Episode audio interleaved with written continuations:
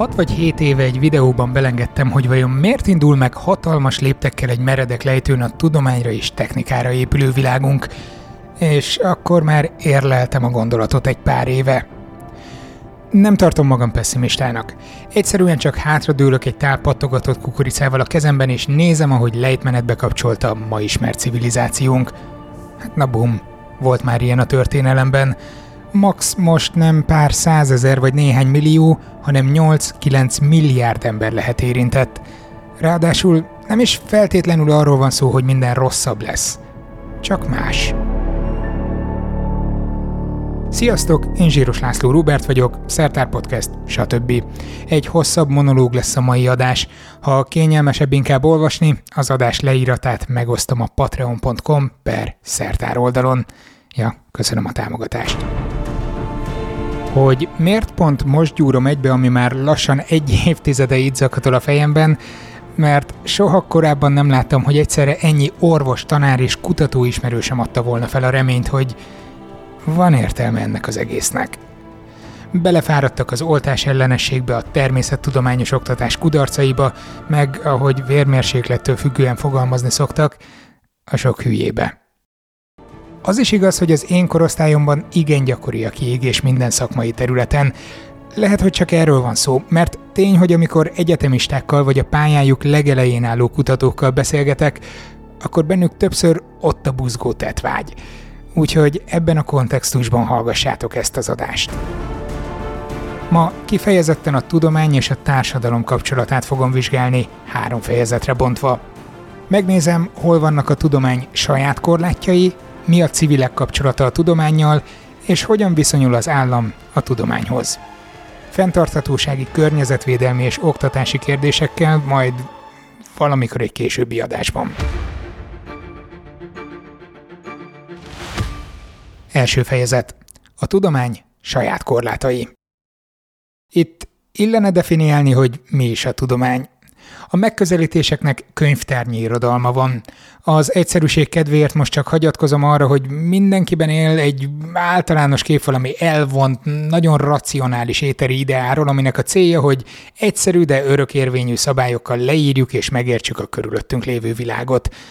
Annyi szűkítést hozzáteszek, hogy elsősorban a STEM területekre koncentrálok, tehát a Science, Technology, Engineering and Math, vagyis a természettudományos műszaki és matematikai világra, illetve annak vívmányaira. Első tétel.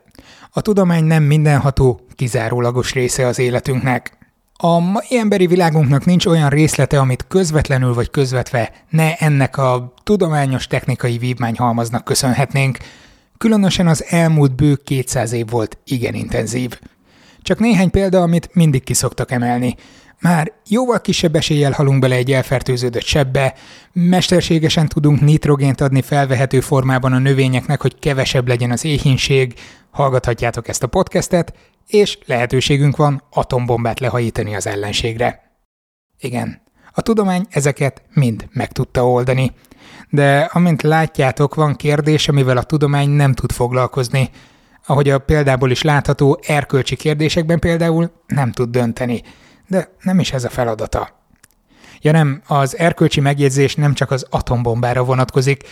Lehet, hogy a Haber-Bosch szintézéssel előállított nitrogén műtrágyák valóban emberek millióit mentették meg, sőt, potenciálisan menték meg ma is az éjhaláltól de ezek teszik lehetővé azt is, hogy rohadt olcsó szemétkajákkal lehessen megtölteni a polcokat a fejlett világban.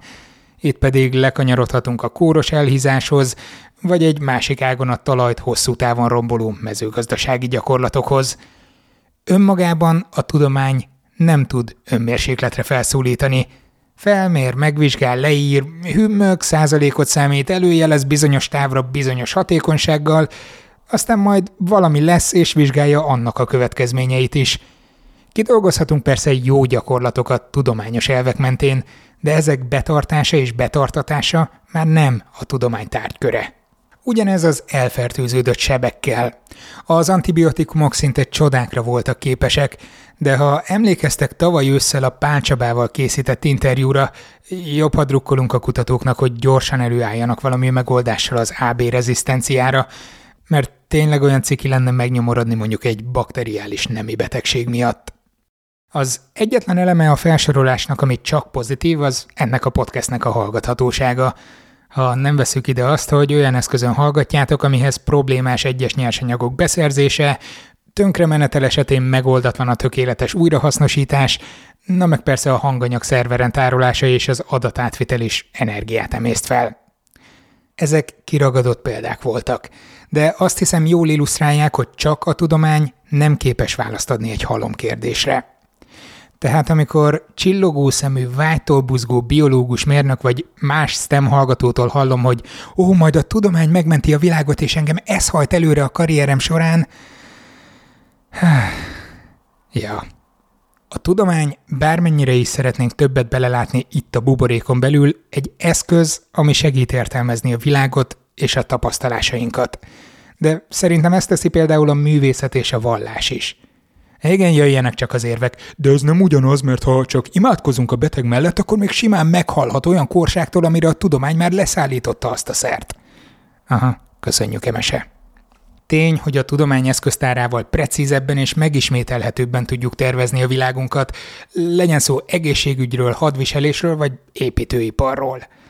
Ráadásul a tudományos módszertan természetéből fakad a folyamatos önkorrekció, ami más világértelmezési rendszerekre nem jellemző. Ugyanakkor a rómaiak tök jól vezettek utat, vizet meg cirkuszi játékokat, integrál számítás nélkül is.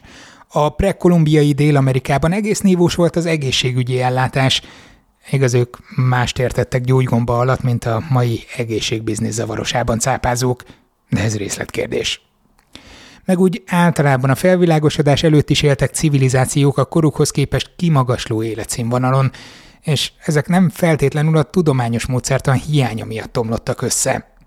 A tudományos hozzáállás tehát csak egy a világ megismerésére, javítására és a civilizáció fenntartására szolgáló eszmerendszereink közül. Erre szoktam megkapni, hogy jó, de hát tudomány nélkül nem lennének okostelefonok, koncertek, emeri, vagy nem repülhetnénk el tájföldre sem nyaralni. Hát igen, ez így van. De ha felteszed azt a kérdést, hogy ezek nélkül élhettek-e korábban az emberek teljes értékű, sőt, boldog életet, persze.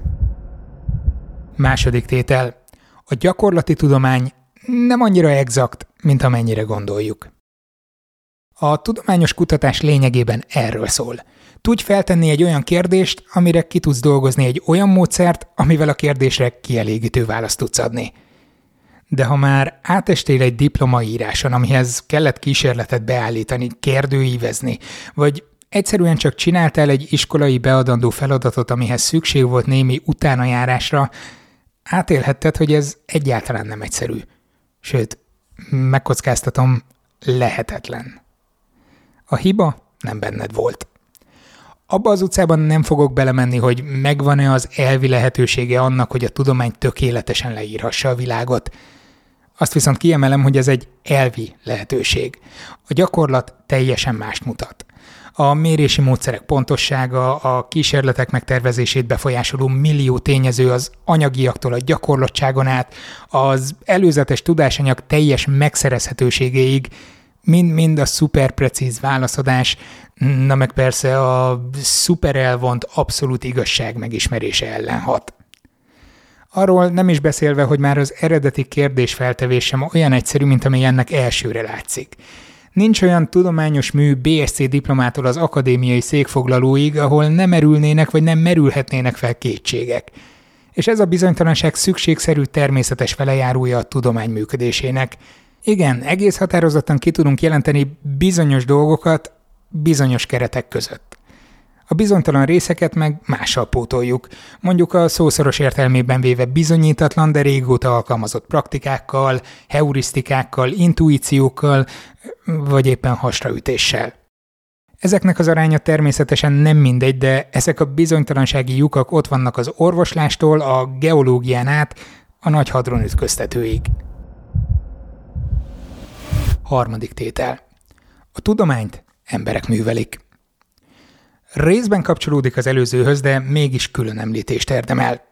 Ha emlékeztek, Rózsa Lajossal pár éve egy egész hosszú adásban foglalkoztunk az emberi tényezőkkel, akkor ugyan kifejezetten a tudomány szélhámosaira hegyeztük ki a beszélgetést, de a tudomány művelői, legyen szó kutatókról, mérnökökről, tanárokról, vagy bárkiről a területen, általánosságban véve is, nos, emberek emberi tulajdonságokkal, eltérő tehetséggel, hullámzó hozzáállással, változó képességekkel, mindenféle önös érdekkel, családi hatásokkal, karrier szempontokkal, stb. Ha még megvan fejben az az éteri tiszta, absztrakt ide, ahonnan az adás elején kiindultunk, nos, ilyen platóni, kétlábú tollatlan állattal, a maga tökéletlenségeivel, ezt nagyon bajos lenne elérni. Második fejezet. A tudomány és a civilek kapcsolata. Civilek alatt mindenféle felhang nélkül azokat értem, akik közvetlenül nem foglalkoznak a tudományiparral, csupán haszonélvezői, vagy ide sokan hozzáteszik néha elszenvedői a tudomány vívmányainak. Hogy pontosan hol húzzuk meg a határokat, itt is bajos.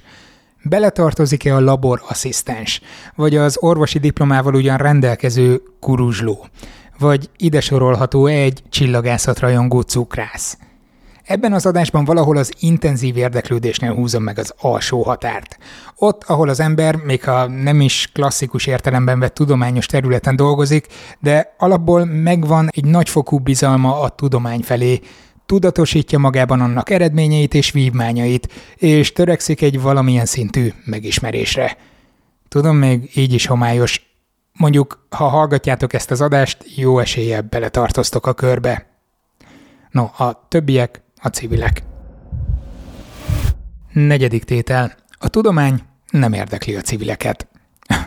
Merész kijelentést tudom. Korábbi adásokban elő-elő fordult, legutóbb talán a Fábri Györgyel készített interjúnál, hogy Magyarországon nagyjából egy erős jó indulattal másfél millió emberre tehető azoknak a száma, akiket egyáltalán érdekel a tudomány. Ezt persze nehéz mérni. Összevetettem most gyorsan Eurostat és KSH adatokat az iskolai végzettségek megoszlásáról, illetve megnéztem a Facebook saját témakör kattintásokon alapuló statisztikáit. Nem kezdtem masszív számításokba, de a nagyságrend valahol itt mozog. Ez azt is jelenti, hogy Magyarországon 8,5-9 millió embert a tudomány nem tud megszólítani – Ebben persze benne vannak a gyerkőcök is, de azok is, akiket a tudomány helyett egészen más érdekel a világból. Arról nem is beszélve, hogy amikor az előbb a tudomány definiálási problémáit felvetettem, azt a tudomány oldaláról néztem. Ez a kép viszont valószínűleg még homályosabb, ha a buborékon kívülről figyeljük, hogy mi tartozik ide egyáltalán. Na várj, álljon meg a menet, mondhatjátok most, mint ahogy belefutottam már párszor ebbe az ellenérbe. Hát az nem lehet. Jó, hogy sok az oltás ellenes, de azért sok millió ember kérte a vakcinát. Meg az emberek, ha betegek, egyébként is ennél jóval többen fordulnak orvoshoz. De nézzünk másik példát. Kötelezően tanul mindenki biológiát, kémiát, fizikát, földrajzot, matekot a suliban. A házát építéssel tervezteti az ember, stb. Tehát az emberek igenis érdeklődnek, vagy legalábbis bíznak a tudományokban. Meglátásom szerint az emberek az esetek nagy részében nem azért követik a tudományos módszerekkel lefektetett utat, mert ó, tudomány, hanem egyéb motivációk mozgatják őket, csak címszavakban, társadalmi konvenciók, jogszabályi háttér, vagy egyszerűen csak alternatív lehetőségek hiánya. Egyszerűen nem tudsz mondjuk úgy végigmenni az oktatási rendszeren, hogy minimális tudományos kapcsolatod ne legyen. Mondhatnánk, hogy szerencsére, de ahogy az eddigi példák is mutatják, ez nem sokat ér a tudomány elfogadása szempontjából. Másrészt valóban igaz, hogy vannak területek, amik iránt sokan érdeklődnek, hogy hogy működik az autómotorja, mit rejt a csillagos égbolt, vagy hogy a kékbálnának három méteres a pénisze. De ezek kiragadott, kontextus nélküli szeletek. Ráadásul ezekhez nem társul annak a tudatosítása, hogy hogy is működik a tudomány. Mi az, amire választ tud adni, és mi az, amire nem. Mik a korlátai meg úgy általában mindaz, amiről az első fejezetben beszéltem. Ez a kontextus hiány nagyon szépen tetten érhető volt mondjuk a Covid járvány kirobbanásakor, amire ki is tértem annó egy videós adásban. Az emberek konkrétan nem értették, hogy hogy lehet az, hogy ott van a sok tudós, és nem tudnak választ adni a vírussal kapcsolatos legelemibb kérdésekre. Hogyan terjed, mit okoz, és meddig tart a járvány. Ötödik tétel. A tudomány vívmányai láthatatlanok. Több, mobiltelefonál szolgálatban, mint ahány lakos van, vagy ott a számítógép használat, autóvásárlás, meg még egy sor műszaki cikk, hát itt azért a technikai specifikációk csak előtérbe kerülnek. Lábtöréstől a torok gyulladásig, vagy esetenként akár tumorokig is betegség esetek százezreit vagy millióit küzdjük le évről évre az orvostudomány segítségével hazánkban – és még sorolhatnánk, hogy az embereknek miért kellene igenis tisztában lenniük azzal, hogy a tudomány vívmányai nélkül kiszolgáltatottan hánykolódnának az életben. A helyzet ezzel szemben az, hogy ezek olyan szinten mindennapos velejárói az életünknek, hogy észrevehetetlen csendes díszletként vesznek körül minket nap mint nap. Ráadásul úgy, hogy a tudomány szálai egy sokkal teljesebb szövetbe illeszkednek, amik épp annyira meghatározzák az életünket világnézet, erkölcs, hagyományok, spiritualitás, művészet és még meg annyi tényező, ami közül a tudomány, pláne a maga teljességében nem szálazható szét. Igen, volt egy időszak, amikor úgy tűnt, a tudomány igenis dobni tud az életminőségen, amikor jöttek a már említett nagy áttörések. Jól érzékelhetőek voltak a gyermekhalálozások csökkenései, a hatékonyabb élelmiszerellátás, az elektromos áramhoz kötődő hatalmas fordulat, az infrastruktúrák rohamos javulása, de ez mostanra itt van. Adott. Kívülről látszólag a tudomány egy olyan béna kacsa, ami még csak azt sem tudja megmondani, hogy meddig tart még a Covid. Csak hápog magának. Valójában pedig az ők kacsalábán forog a világ, de ez túl messze van ahhoz, hogy látszon. Sokan voltunk, akik elfolytott lélegzettel néztük végig karácsonykor a James Webb felbocsátását, mert agyban többé-kevésbé átfogjuk, hogy mekkora mérnöki teljesítmény kellett ehhez – de őszintén kétlem, hogy akár csak a közelébe értem volna annak az eufóriának, amit mondjuk Gagarin kapcsán éltem volna át, ha 1920-ban születtem volna, nagyjából a mai tudomány iránti affinitásommal és életkorommal. Tudom, ez erős fikció volt, de azt hiszem értitek. Elcsépelt kifejezés, de a tudomány varástalanodott. Hatodik tétel. Az elefántcsontorony nem lebontható. Egyáltalán nem szeretem az elefántcsontorony hasonlatot, de mivel igen elterjedt, ementén fogok haladni. A kutatók oldaláról gyakran találkozom azzal a képzettel, miszerint a tudomány művelői bezárkóznak a meghódíthatatlan világukba, és a civilek hiába ostromolnák ennek a kapuit, nem nyernek bebocsátást. Ezen változtatni kell. Az előbb viszont láthattuk, hogy egyrészt nem is nagyon akarnak bemenni másrészt pedig annyira sajátos a tudomány működési rendszere, annyira eltér a mindennapi civil élet tapasztalataitól, hogy nem csoda, hogy a tudománykommunikációs paradigmák sorra becsődölnek. Volt idő, amikor úgy gondoltuk, hogy az embereknek csak az információ hiányzik ahhoz, hogy jó döntéseket tudjanak hozni a világ megváltó kérdésekben, például járványok megelőzésében, környezetvédelmi problémák kivédésében, stb. Viszonylag hamar bebizonyosodott, hogy ez a modell csúfos kudarc. Ennek ellenére 35-40 évvel később is a mai napig az egyik legmeghatározóbb berögződése a legtöbb tudománykommunikációs programban. Jöttek persze újabb meg újabb modellek más megközelítéssel, de az előző két tételből fakadó alapvető problémát véleményem szerint egyik sem tudta hatékonyan orvosolni. Innentől kezdve viszont teljesen értelmetlen a civilek előtti elefántcsontorony lebontására vonatkozó eszménykép – igen, korai szemléletformálás, oktatási reform, stb. stb. működhetne valószínűleg, de eleget foglalkoztunk már az oktatási rendszer állapotával ebben a podcastben is.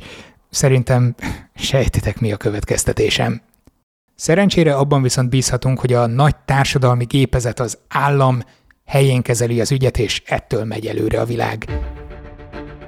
Vagy mégsem?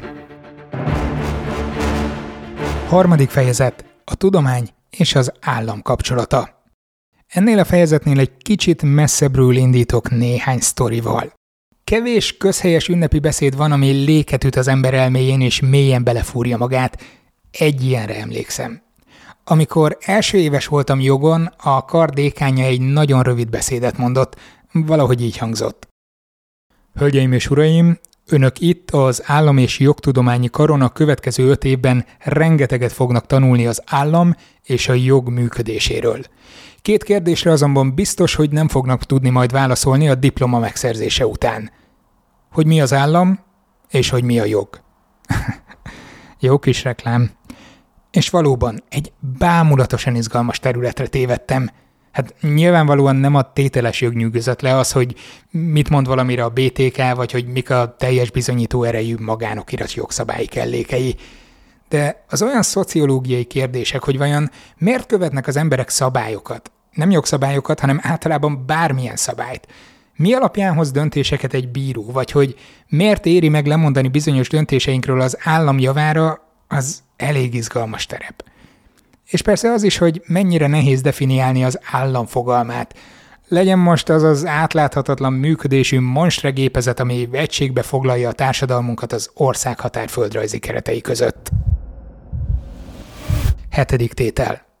A tudomány pozíciója egyáltalán nincs kőbevésve állami szinten sem. Nem véletlenül hoztam fel példának az előbb a bírák döntését. Elég erős szabályok kötik őket, hogy milyen bizonyítékokat, szakértői véleményeket, tanúvallomásokat és egyéb anyagokat használhatnak fel egy-egy határozat meghozatala során.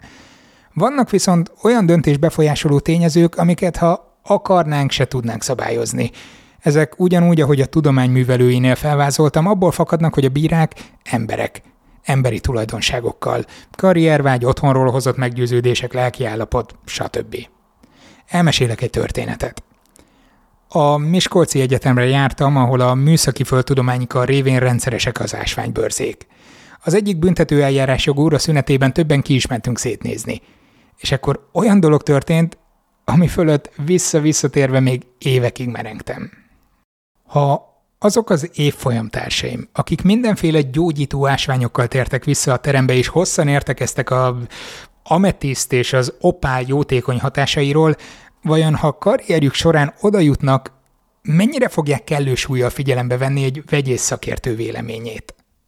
Jó ideig úgy gondoltam, hogy ez valahogy majd csak felülíródik valamikor, hiszen a jogszabályi háttér mégiscsak gyakorol valamiféle kontrollt. Ez a gondolat viszont 2012. májusában, ha lehet, még nyugtalanítóbban belém hasított.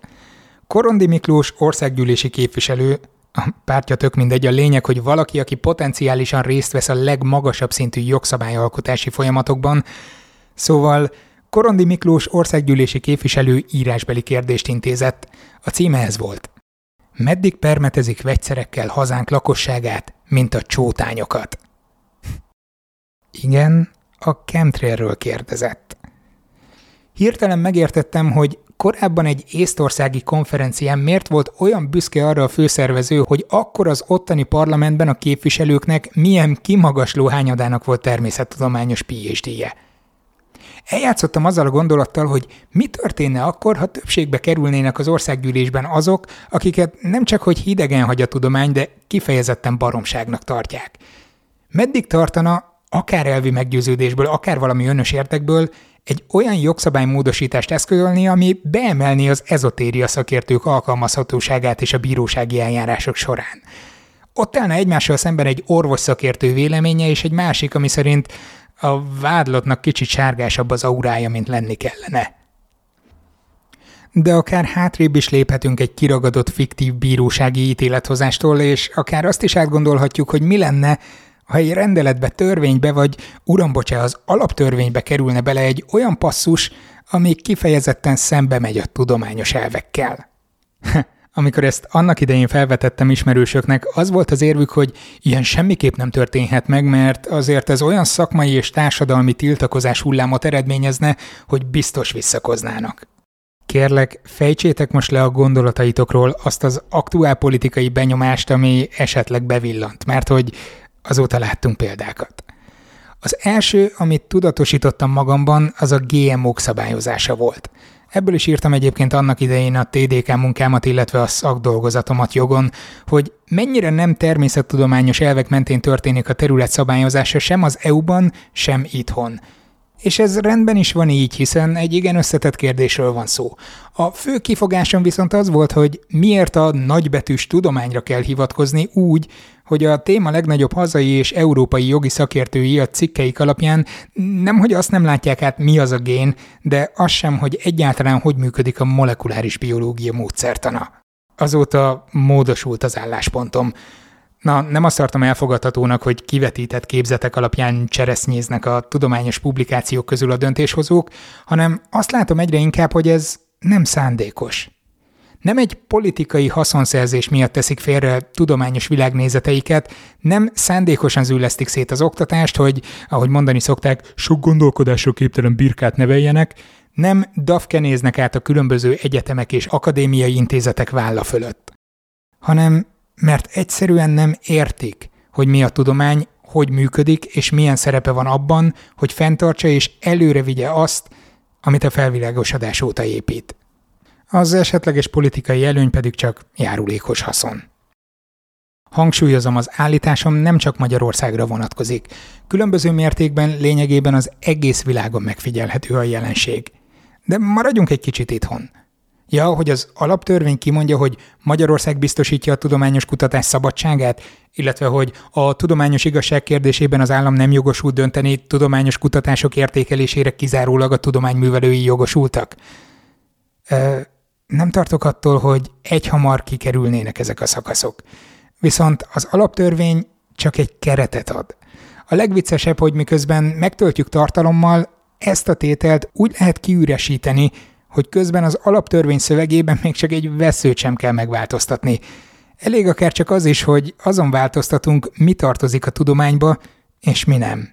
Azt persze nem feltételezem, hogy jön majd egy párt, ami tűzzel vassal magát a tudományt üldözni. Egy területet persze lehet, hiszen erre voltak történelmi példák.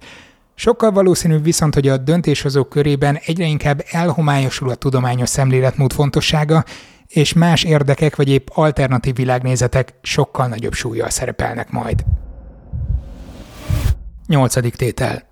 A tudományos világkép és a demokrácia ütközhet. Nem azt mondom, hogy teljesen kizárja egymást a kettő, erről természetesen szó sincs. De időnként igenis kollízióba kerülnek. Az előző tételnél említettem, hogy sok ismerősöm, amikor a tudomány ellenható jogszabályalkotást vetem fel, a társadalmi támogatottság hiányában bízik. Hát csak hogy szerintem a társadalmi támogatottság igencsak megvan. Ahogy az első fejezetben levezettem, az emberek jelentős részének az életében nem vesz érezhetően aktív részt a tudomány. Nem csak az Egyesült Államokban, de itthon is előfordul szép számmal, hogy kisebb-nagyobb csoportok alternatív tantervet követelnek, vagy mondjuk járványügyi intézkedések létjogosultságát vonják kétségbe és most természetesen nem a szakmai kritikákra célzok. Márpedig, ahogy ezt a korábbi adásokban láttuk, egyre nő az alacsonyabb iskolai végzettséggel rendelkezők jóléte, az internet soha korábban nem látott véleménynyilvánítási szabadságnak a teret, stb. Ezzel párhuzamosan pedig a döntéshozáshoz is közelebb kerülnek. Ha az alternatív tényekre vágyó hangoknak megvan vagy meg lehet a politikai képviselete, felvetődik egy komoly kérdés – Korlátozhatjuk-e egy nép önrendelkezési jogát azon az alapon, hogy az szembe megy a tudományos világnézet többé-kevésbé elsődlegességével? Erre a személyes válaszom határozottan az, hogy nem. Annak ellenére tiltakoznék egy általános műveltségi cenzus ellen, tehát hogy bármilyen módon aránytalanná váljon a választójog, hogy elég hátborzongató szenáriók is könnyen kialakulhatnak. Persze a tudomány már hajtja a vizet a jelenlegi alaptörvényi garanciákon túl, hogy a rendszer egészének hatalmas a tehetetlensége. De szerintem tele van repedésekkel, és egyre több jel utal arra, hogy a tudományos világnézet háttérbe szorulóban van. Ismétlem, nem csak Magyarországon, világszinten is. És ezzel el is jutunk a kilencedik tételhez. A tudomány kiszorulása globális katasztrófához vezethet. Az állam nem csak az országhatárok között működik. Az, hogy mi zajlik mondjuk a Kárpát-medencében vagy a kanadai és mexikói határ között, egy dolog. Valószínűleg többé-kevésbé egyetérthetünk abban, hogy számos olyan veszély fenyegeti az emberi társadalmat, aminek a hatásait csak nemzetközi összefogással mérsékelhetjük. Ide gondolatban mindent beilleszthettek, ami mostanában szembe jön járványok, ökológiai katasztrófák, klímaváltozás közvetlen és közvetett hatásai. Az ilyen együttműködések képében minden állam egy-egy pixel, vagy pixelcsoport. A teljes kép pedig attól fog függni, hogy milyen szint mutatnak ezek a képpontok. Azt viszont többek között, de igen nagy súlyjal a hazai társadalmi támogatottság határozza meg. Ha egy-egy pixel ki is ég, a kép még élvezhető. De minél több pixel vált sötétre, annál nagyobb a valószínűsége, hogy a kép értelmezhetetlenné válik. A diplomáciai folyamatok így is tetülassúak a gyorsuló ütemben növekvő népesség, és a gyorsuló ütemben növekvő népesség gyorsuló ütemben növekvő jólétéből adódó problémák sebességéhez képest. No, ez az, amit tovább hátráltatunk a tudományos fogalmatlanság egyre nagyobb fokú reprezentációjával. Magyarán szarban vagyunk. Az elején azt mondtam, nem vagyok pessimista, és ezt tartom is. Még azt sem hiszem, hogy lenulláznánk a tudomány megszerzett vívmányait. Továbbra is masszív pénzek ömlenek majd célzott területekbe. A had- és gyógyszeriparba, elektronikai fejlesztésekbe, energetikába és még egy sor más területre. Mások viszont még tovább sorvadnak. Azoknak az alapkutatásoknak a létjogosultsága kérdőjeleződik majd meg még inkább, amitől az ember, mint biológiai lény támogatását várhatnánk, mint például az ökológiai rendszerek megértése. De még ha értenénk is a folyamatokat, és elő tudnánk állni megoldásokkal, a tudományos szemlélet és a tudomány művelőinek egyre csökkenő társadalmi presztízse nem teszi lehetővé, hogy aktívan fel is tudjunk lépni ezek ellen. Feltételezem, tovább fokozódik a társadalom szétszakítottsága a tudományhoz és annak vívmányaihoz való hozzáférés tekintetében is. Szigetek alakulhatnak ki, ahol marad az életszínvonal és az élettartam kilátások. Azon kívül viszont még erősebbek lesznek az alternatív világszemléletek, akár az életszínvonal csökkenés árán is. Az pedig jó kérdés, hogy maga a buborék meddig bírja majd a kívülről jövő nyomás, mielőtt kipukkan. A rendszer repedései egyre mélyebbek lesznek, majd gyorsuló ütemben szépen összeomlik az egész. Nem hiszem például, hogy pár évtizeden belül kihal az emberiség. Hogy lesznek nagy katasztrófák, éhínségek, háborúk, az nyilván benne van a pakliban. De ilyenek mindig voltak. Hogy mit tehetünk ez ellen? Szerintem az égvilágon semmit. Hogy mit tehetünk, hogy ez a gondolat ne kössön gúzsba, Tudatosítsuk, hogy egy folyamatot szemlélünk, amire nincs ráhatásunk. Ennek ellenére cselekedjünk úgy, ahogy az erkölcsi értékeink diktálják. A világnézettől függetlenül lesznek még virágzó társadalmak és nagy bukták is. Nyomorult és boldog emberi életek. A tudományos világképnek volt néhány erős évtizede, amikor elhitte magáról, hogy uralhatja a világot. De most szembe kell néznie a saját kudarcaival. Köszönöm szépen a figyelmeteket, Köszönöm az előzetes beszélgetést és javaslatokat Hannák Gábornak, a Patreon támogatóknak pedig, hogy hozzájárulnak az adások működési költségeihez. patreon.com per szertár. Következő adásban könnyedebb téma jön majd, ígérem. Legyen szép hetetek, sziasztok!